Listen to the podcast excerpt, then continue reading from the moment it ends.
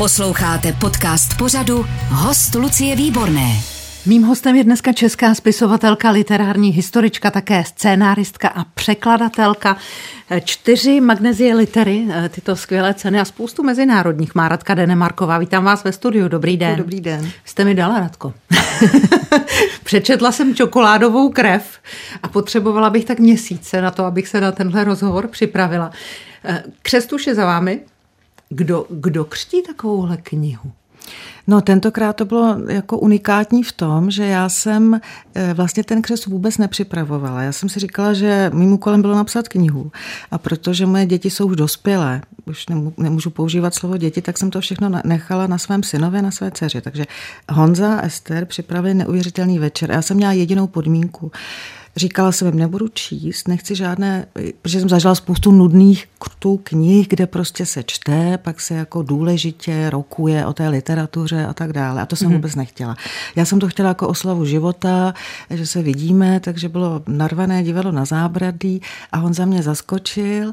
Naštěstí mě nerozplakal, protože chtěl vydělat 1000 korun. Od dětství má takovou, na mě šel s takovou záludnou prostě podmínkou, že když se rozbrečím, dám mu 1000 korun.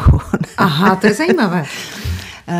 A to se mu nepovedlo, když to bylo, jako, bylo to dojemné a bylo to byl nesmírně jako vtipný, ale to se těžko jako vysvětluje, kdo tam byl, tak všichni byli naprosto zaskočení a stmelil vlastně celé divadlo a skutečně to bylo takové, jako važme si toho, že jsme na světě, že ten život je dar, jako s cenným darem s ním máme prostě zacházet a hlavně to bylo i hezké, že ta naše trojice jako funguje, že už to mám za sebou, vlastně výchovu a tak dále a ten vztah přerostl v přátelství, takže tu energii můžu dávat už jenom literatuře. Říká Radka Denemarková, která usedla v hezkých červených šatech, přes které má džínovou bundu. Předpokládám, že je to ta legendární džínová bunda. Je to ona? Je to ona, je to ona. Je to od toho zážitku, já nevím, asi tím tady nemám zdržovat. Ne, naopak, já bych, ano. Protože on ten zážitek v podstatě svým způsobem se vtělil i do knihy Čokoládová krev, ale myslím si, že by bylo hezké, kdybyste to popsala. No já jsem, když jsem dostávala cenu za Hodiny z olova, ta cena se předávala v přímém přenosu a byla také v televizi na nové scéně Národního divadla, tak vlastně potom mi říkali organizátoři, že byly největší reakce na to, jak jsem oblečená. Ne za to, že vůbec jsem tu knihu napsala, že jsem to přežila a tak dále. A já jsem měla šaty, ale měla jsem přes ty šaty džínovou bundu. Tuhle. Měla jsem tuto džínovou bundu. Mezitím jsem se nakoupila další, protože mě to šokovalo, že to někdo řeší. Naučila jsem se nová slova, že tady existuje v tom prostoru, že je dress code a underdress, takový prostě blbosti, které já neřeším. Ale jinak mě to naštvalo, protože nikdy nikdo neřešil, jak je oblečený, prostě přicházeli básnici v džínách, roztareném tričku, nikdo to nikdy neřešil, protože to je cool takzvaně. Ale u nás žen se to pořád řeší, tak jako stejně se řešil u političek, jestli mají stejný kostýmek nebo nemají, ne to, co dělají. Prostě já už jsem chtěla, aby se každý zaměřil na to, co dělám, jak žiju, co si myslím. Ale ono to vlastně pokračovalo i tím, že tam je taková tradice, že potom vlastně ten oceněný předává cenu v dalších ročnících a tak dále. Takže když jsem tam šla předávat cenu, tak bylo jako od organizačního týmu, od té paní, ale prosím vás, bez té džínové bundy.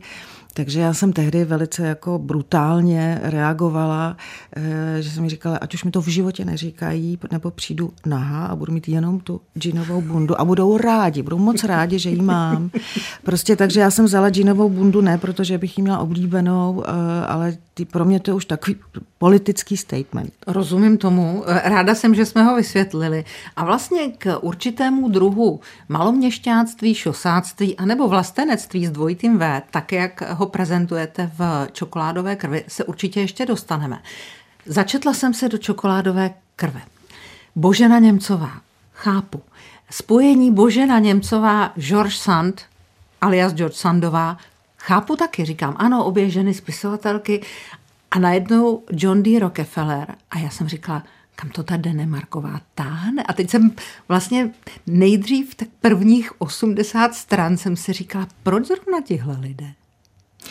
Mohli tam být i jiní, že jo? Mohli, a byla to, musím říct, to byla vlastně nejtěžší pro mě jako dlouhé promýšlení, jaké postavy použiju, aby zároveň byly symbolem, abych přes ně mohla vlastně jako otevřít naše témata naší doby.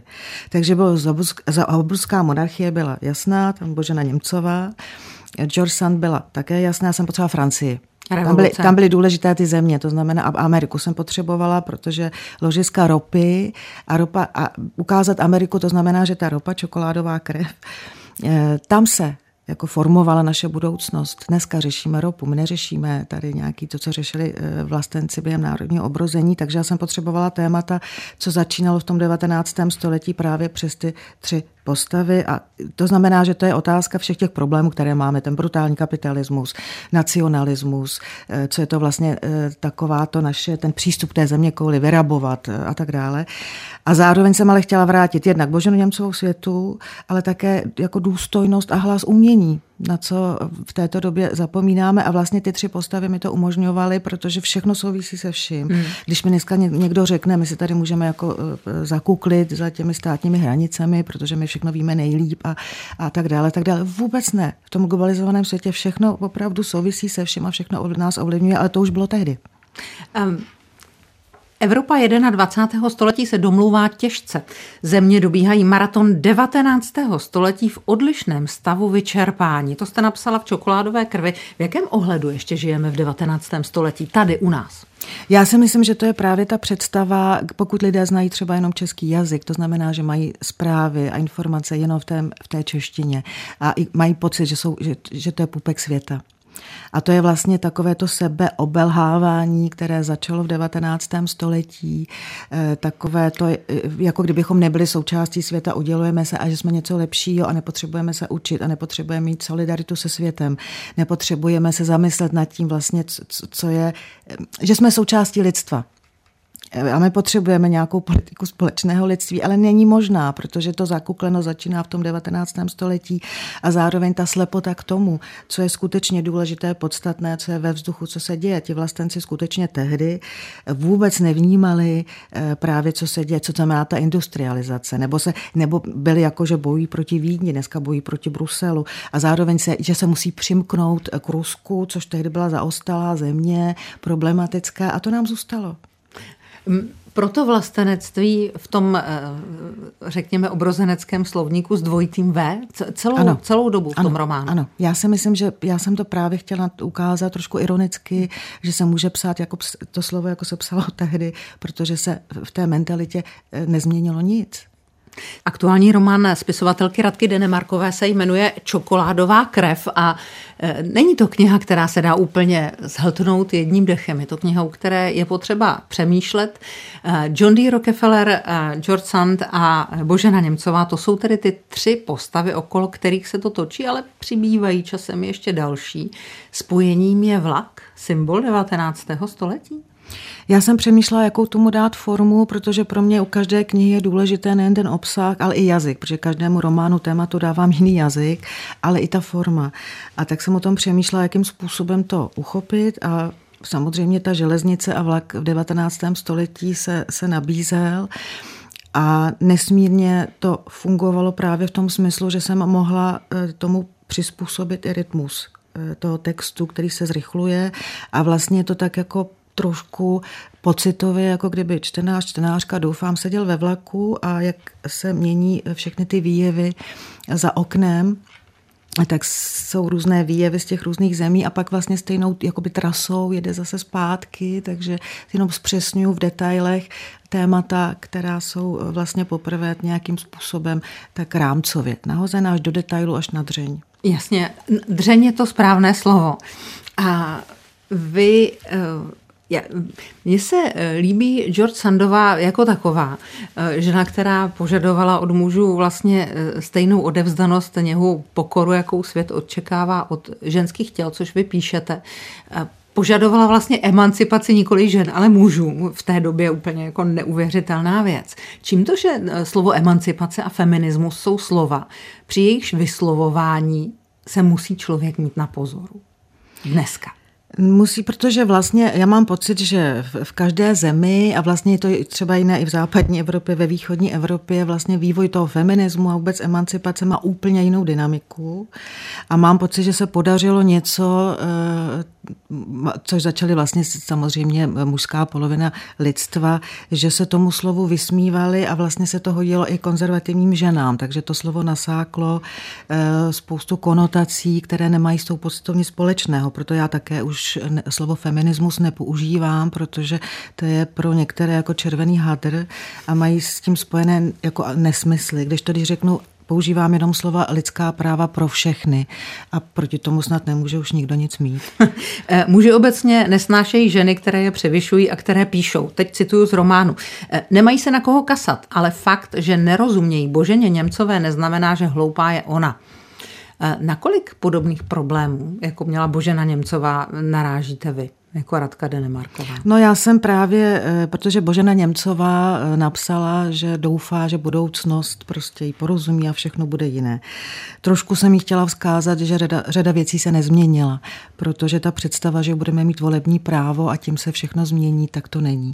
Protože spousta těch předsudků je, když se to vyvíjelo stovky let, spousta těch předsudků je v kostech mužů i žen a je velice těžké ten způsob přemýšlení, tu rutinu a rituály změnit. Takže v mnoha věcech musíme začínat od nuly a žijeme i v době, kdy skutečně ženské tělo je zase politikum, takže v zemích, jako je Polsko, tak znova mají zákony, zákaz potratů, zase jinde chtějí kontrolovat ženská těla jiným způsobem, takže se to staré smetí navrací.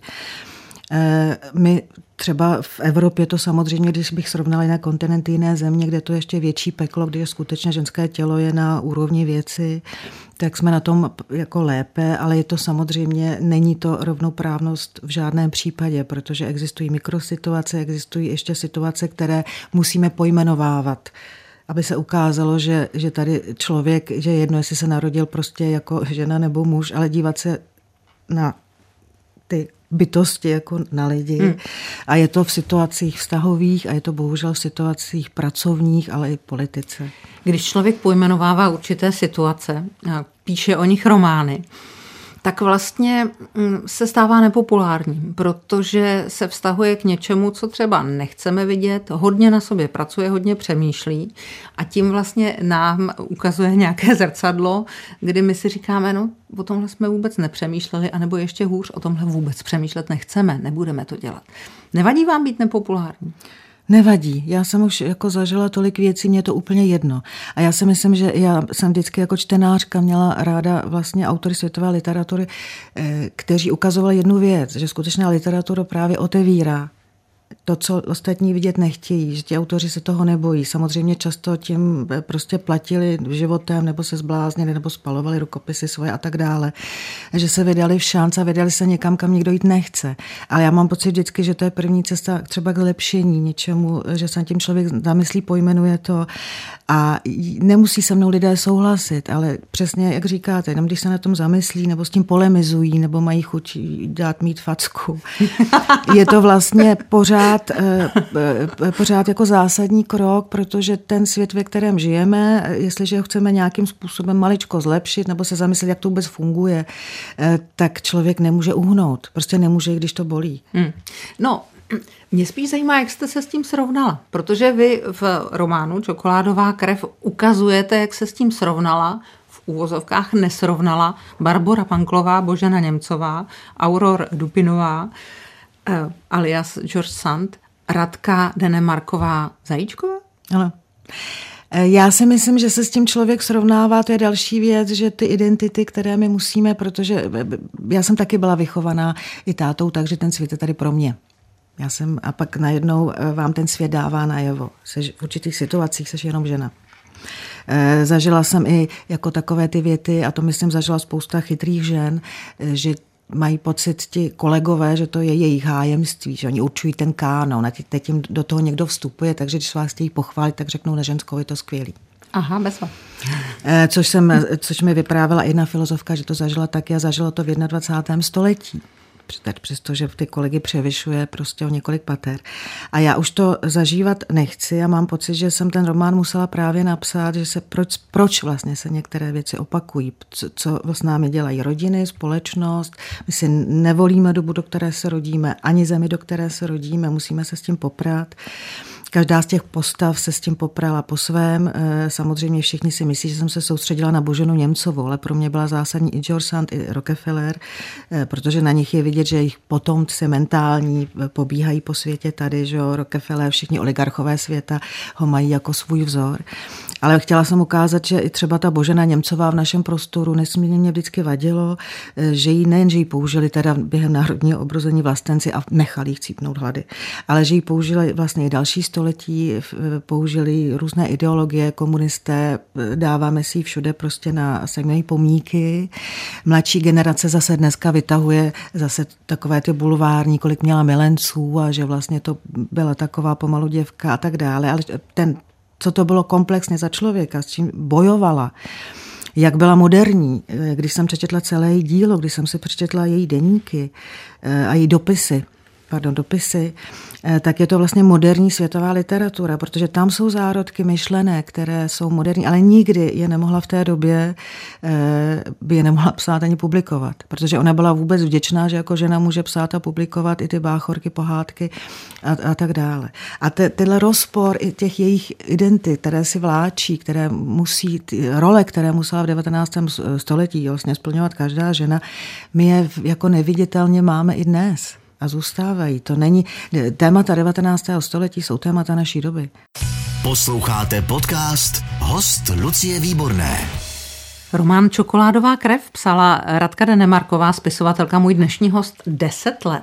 Já se ještě vrátím k tomu, jakým způsobem se George Sandová vypořádala vlastně se svými kritiky a s tím, že to, co dělala, mužské převleky, mužské holínky, bylo na svou dobu neúnosné. Jak se s tím nesrovnala Božena Němcová, ale mě fakt zajímá, jak jste se s tím srovnala vy. Vy jste říkala, je mi jedno, co si lidi myslí. Ale já myslím, že to byl dlouhý proces. Já vlastně bohužel nemůžu říct vlastně tehdejší radce, nebo všem, jak samozřejmě ta naše já se vyvíjejí a tehdejším já vlastně říct prostě vůbec nestrácej energii a čas tím, co si kdo o tobě myslí, nebo jak ta tak to funguje, nebo ten literární takzvaný provoz a tak dále, vůbec se tím nezabývej. Je to prostě spěna dní, ztráta času. Ale já myslím, že je důležité, ono trvá, než to člověk rozklíčuje. Protože pravidla pro ženy a pro muže jsou prostě jiná. Dokonce i jazyk, jakým se, no to jsou už studie, jakým se píše třeba o ženské literatuře jsou, a o mužské literatuře, tak jsou, ten jazyk je jiný. Myslím, literární vědy a kritiky. A já mám pocit, že jsem si to taky musela říct, že tu energii už budu dávat jenom. To jsou ty dvě políčka. To znamená samozřejmě vychovat děti a literatura. A děti jsou dospělé, to znamená jenom je zásadní literator a mám skutečně odpovědnost jenom k tomu talentu. A co si kdo myslí, každý má názor, každý má nějakou představu, každý mi dává, hlavně muži, že? Tak jako blahoskloně vám dávají rady, jak se to má, nemá, tak se na ně usměju, v duchu si myslím svoje a zapomenu a jdu to dělat.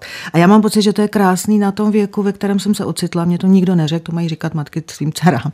Že tohle je nejkrásnější věk, protože děti jsou dospělé, zkušenosti máme, kreativita mozek funguje, nemoci ještě neklepou na dveře. Mm-hmm.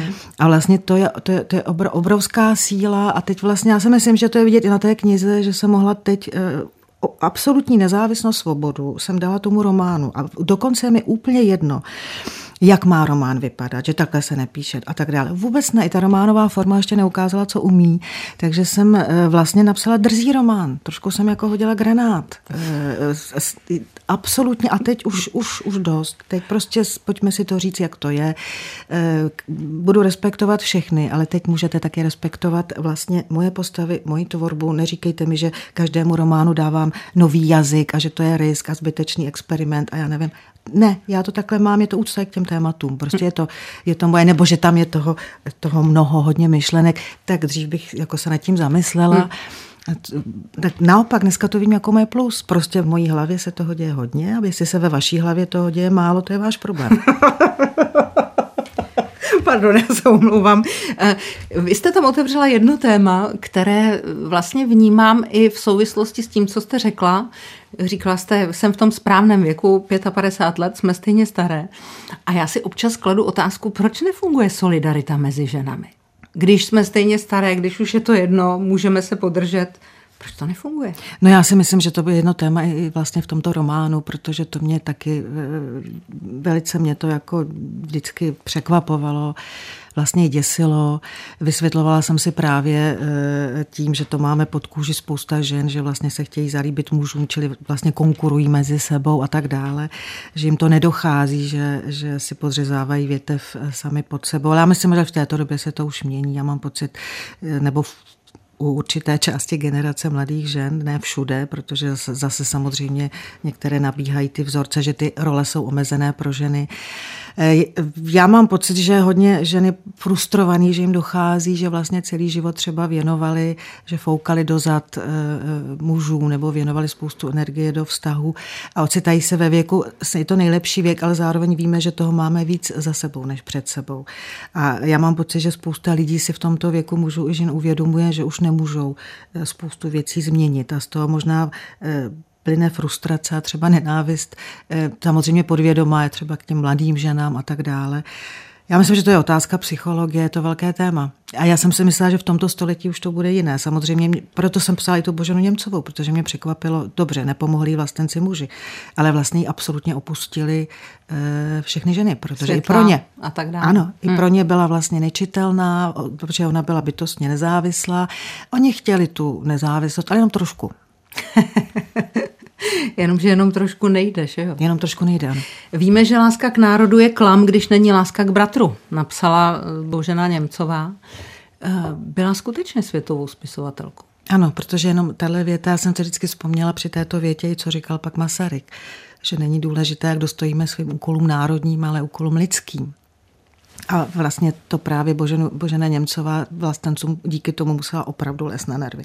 Slova přesně volená najdete v románu Čokoládová krev, v tom posledním. A vy jste byla u Boženy Němcové na hrobu. Ale zjistila jsem to teda v tom románu úplně ke konci, protože tam je Flaubertův dopis jako štafeta, který darujete Boženě Němcové. Mám si představovat, že to byla licence literární, nebo jste opravdu s těmi pár slovy, které nebyly určeny Boženě Němcové, k tomu hrobu šlo? Já jsem šla, ale až když jsem ten román dopsala. Já jsem, až když ta kniha vyšla, tak s tou knihou jsem byla na Vyšehradě, teda u hrobu Boženy Němcové. Přečetla jsem jí závěr toho románu a nechala jsem jí tam knihu a svůj dopis, ale osobní, s tím, že jsem jí chtěla říct, že jí všechny ty oběti prostě nebyly marné. Že alespoň se jako díky tomu jsem se zamyslela nad světem jiným způsobem. Bylo to jako pro mě nesmírně silné, zároveň se stalo něco, že to nebe se nějak jako předala jsem a zvedl se vítr, což skončí v tom románu. A já mám takové situace ráda, protože proto není slovo. Proto prostě to se děje. Mně se to děje s každým románem. Já jsem každý román, když jsem dokončila, tak byl nějaký rituál. Když byl Kobold o Vltavě, tak jsem hodila prostě knihu Vltavě, ať prostě ty postavy, které skončí ve Vltavě, si počtou. Ale pro mě to bylo důležité vlastně nějakým způsobem se u toho její hrobu zamyslet, když tam vidím, že v jakém věku zemřela, co všechno musela prostě zvládnout a do dneška všichni ty vědci a tak dále. Když se píší knihy o Boženě Němcové, tak se neřeší její tvorba nebo skutečně ta podstata jejího života, ale tak zároveň se řeší, jaká byla manželka a jak vychovávala ty děti a jak se vařila. A mě tady v tomto detailu ta nespravedlnost, protože v životě jsem nečetla žádnou knihu o nějakém autorovi, že by se tam řešilo, jak loupe brambory nebo jestli Milan Kundera si uměl vyprat ponožky a tak dále. Když to u té Boženy Němcové se to neustále opakuje. A to je takový symbolický detail té zásadní nespravedlnosti, protože ona měla opravdu obří talent. A byl to člověk, který byl také nesmírně intelektuální, přestože tehdy ještě slovo intelektuálka vůbec neexistovalo, existovalo jenom slovo intelektuál. Já, když jsem to četla, tak jsem si musela dávat pauzy, abych přemýšlela o tom, co tam všechno chcete říct. A když jsem byla zhruba 100 stran před koncem, tak jsem si říkala, proč tam není trochu krásy? Jako, proč tam není malinké spočinutí? Proč vlastně je tam jenom to bolavé? Nebo to, co je ne bolavé, ale palčivé. Jako vztahuje se to k dnešku samozřejmě, ale kde je takové to...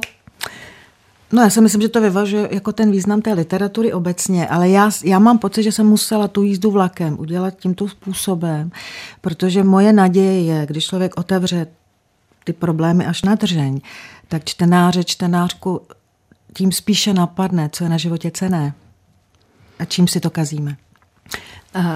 Jakou důležitou roli pro vás sehrál John D. Rockefeller, kromě toho, že je předobrazem všech oligarchů světa? No pro mě bylo důležité, samozřejmě tam ten jeho příběh je zajímavý z různých důvodů, ale já jsem si ho vybrala mimo jiné také, protože on opravdu byl přesvědčený, že je to náboženská mise, vydělávat peníze a já mám pocit, že u něho je úplně taková ta krystalická podoba přemýšlení, čím nás vlastně zaplevelil. To znamená, že redukovat ten život a svět na výrobu, konzum, pro něho vůbec nebylo důležité nějaké národy, jazyky a tak dále, protože pro něho všichni lidé na světě jsou konzumenti. To znamená, že na nich může vydělávat a zároveň s ním přišlo něco, takový ten zmizel, ten americký sen, že kdokoliv může poctivou prací a nápady a tak dále zbohatnout, nebo všem se může vést dobře, když budou kreativní a budou dřít, protože ten sen už všem sebral, ten už snít nemůže nikdo, protože ho chtěl snít jenom on sám. A je tam také ten přístup ke světu, což známe dneska.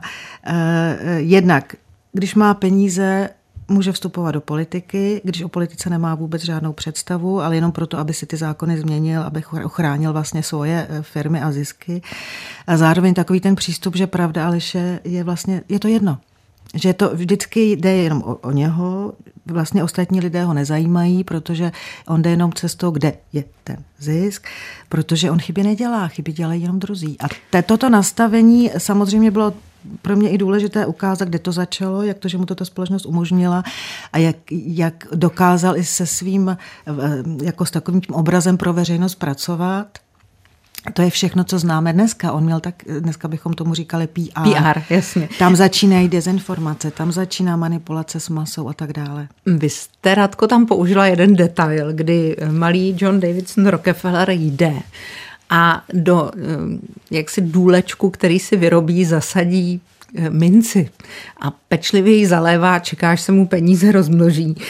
To byla důkladná rešerše, nebo je to autorská licence? To je autorská licence a zároveň to byla důležitá paralela, což je také autorská licence, protože tam mám obraz Betty Panklové, malé Boženy Němcové, která vlastně do důlku zasadí fazolku a fazoly a tak dále. A vlastně, že existují květiny, existuje příroda, kterou my nemůžeme ovlivnit, protože taková ta naše nadutost, že my jsme ty hlavní, nejsme. My, když zmizíme jako biologický druh, ta zeměkoule prostě bude tady dál a ještě se vydechne.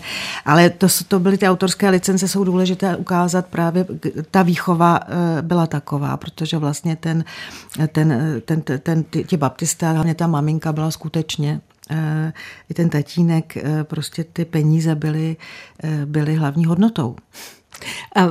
Chtěla byste být převoznicí do jiného způsobu myšlení? Nebo myslíte si, že jste? Já v to doufám. On člověk samozřejmě nemůže, ale já mám pocit, že proto já vůbec nemám strach o literaturu. Myslím skutečnou literaturu, když tady se diskutuje umělá inteligence a tak dále. To bude jednoduché pro čtivo a produkty. Jenomže se skutečnou literaturou člověk opravdu ručí svým životem a ten vnitřní hlas nemůžete nahradit. A takže bych tou převoznicí byla velice ráda. Jak to vypadá na ostrově Amrum? No, ostrov Amrum je specifický, je tam zima, příliv, odliv, vítr, žádní turisté, je to chráněná oblast, kde je spousta druhů ptactva, takže je to prostě místo. Luxus je dneska to, že můžu jít několik hodin po březích Severního moře a je tam jenom ostrý vítr a já nepotkám nikoho. No, vy se vlastně v souvislosti s těmi převozníky do jiných způsobů myšlení vztahujete i k majitelům toho skleněného domu, kde píšete, protože jsou to pankáči? No, pankáči, já jim říkám pankáči ve smyslu toho myšlení, toho hezkého pankáčského nezávislého myšlení. To je vlastně už rodinný přítel Lukas Špinel, který vlastně ten dům, protože ho vlastní, a když tam není, tak ho dává k dispozici přátelům, nebo já tam můžu psát a být sama a tak dále. A vlastně všichni reagovali, proč ten dům nepronajímá. Já jsem musela právě, a pak jsem se říkala, on je takový pankáč a převozník do jiného způsobu myšlení, protože my jsme úplně zapomněli, že prostě existuje netržní chování, že něco člověk udělá pro radost, že to má smysl. To je přece podstatné, jenom, že to má smysl a to je jedno, kolik za to dostane, nedostane.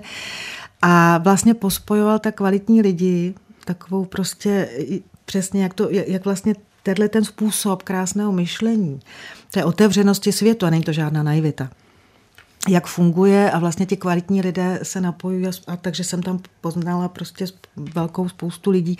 Bohužel je nemocný, ale on je tak neuvěřitelně jako myslí na všechny, takže když ten dům teď přepsal vlastně na svoji neteř, tak prostě dal podmínky, kdo tam může jezdit do konce života, takže já tam můžu do konce života psát, a je to v tom taková hezká otevřenost a radost, takový paralelní svět. Čokoládovou krev jste psala 10 let. To je dlouho. Protože já jsem měla... To znamená, že teďka budeme čekat dalších 10 let na román Radky Denemarkové. No a mně se to děje paralelně, protože 10 let to trvalo, protože do toho přišla Čína, Hodiny z olova a tak dále. Teď chci dopsat vlastně román o Tajvanu, pak už máme se nápad na další, to bude ta velké panorama, na to budu potřebovat dlouho, ale... Chci se teď věnovat hlavně intenzivně psaní, protože v hlavě se mi toho děje hodně a chci skutečně to stihnout, dokud mi to myslí a dokud je tam ta posedlost psaním. Protože já kdybych ztratila tu posedlost psaním, já jsem byla strašně vyčerpaná po hodinách z olova a chvíli jsem si myslela, že jsem úplně prázdná, že jsem se vydala ze všeho, ale ono se to vrátilo, zase jsem se naplnila, ta posedlost se vrátila. Protože psát jde, to jde vždycky, ale to by mě nebavilo. A musí být skutečně ta posedlost. Tak přeju hodně zdravé posedlosti. Radka Denemarková, spisovatelka, dneska host Radiožurnálu. Děkuju, Radko, za ta slova a ať se vám daří. Děkuji za pozvání. Lucie Výborná od mikrofonu přeje hezké pondělí, hezký celý týden. Ať se dneska daří vám. Všechny rozhovory s hosty Lucie Výborné můžete slyšet na webu radiožurnál.cz, v aplikaci Můj rozhlas i v dalších podcastových aplikacích nebo na YouTube kanálu Radiožurnálu.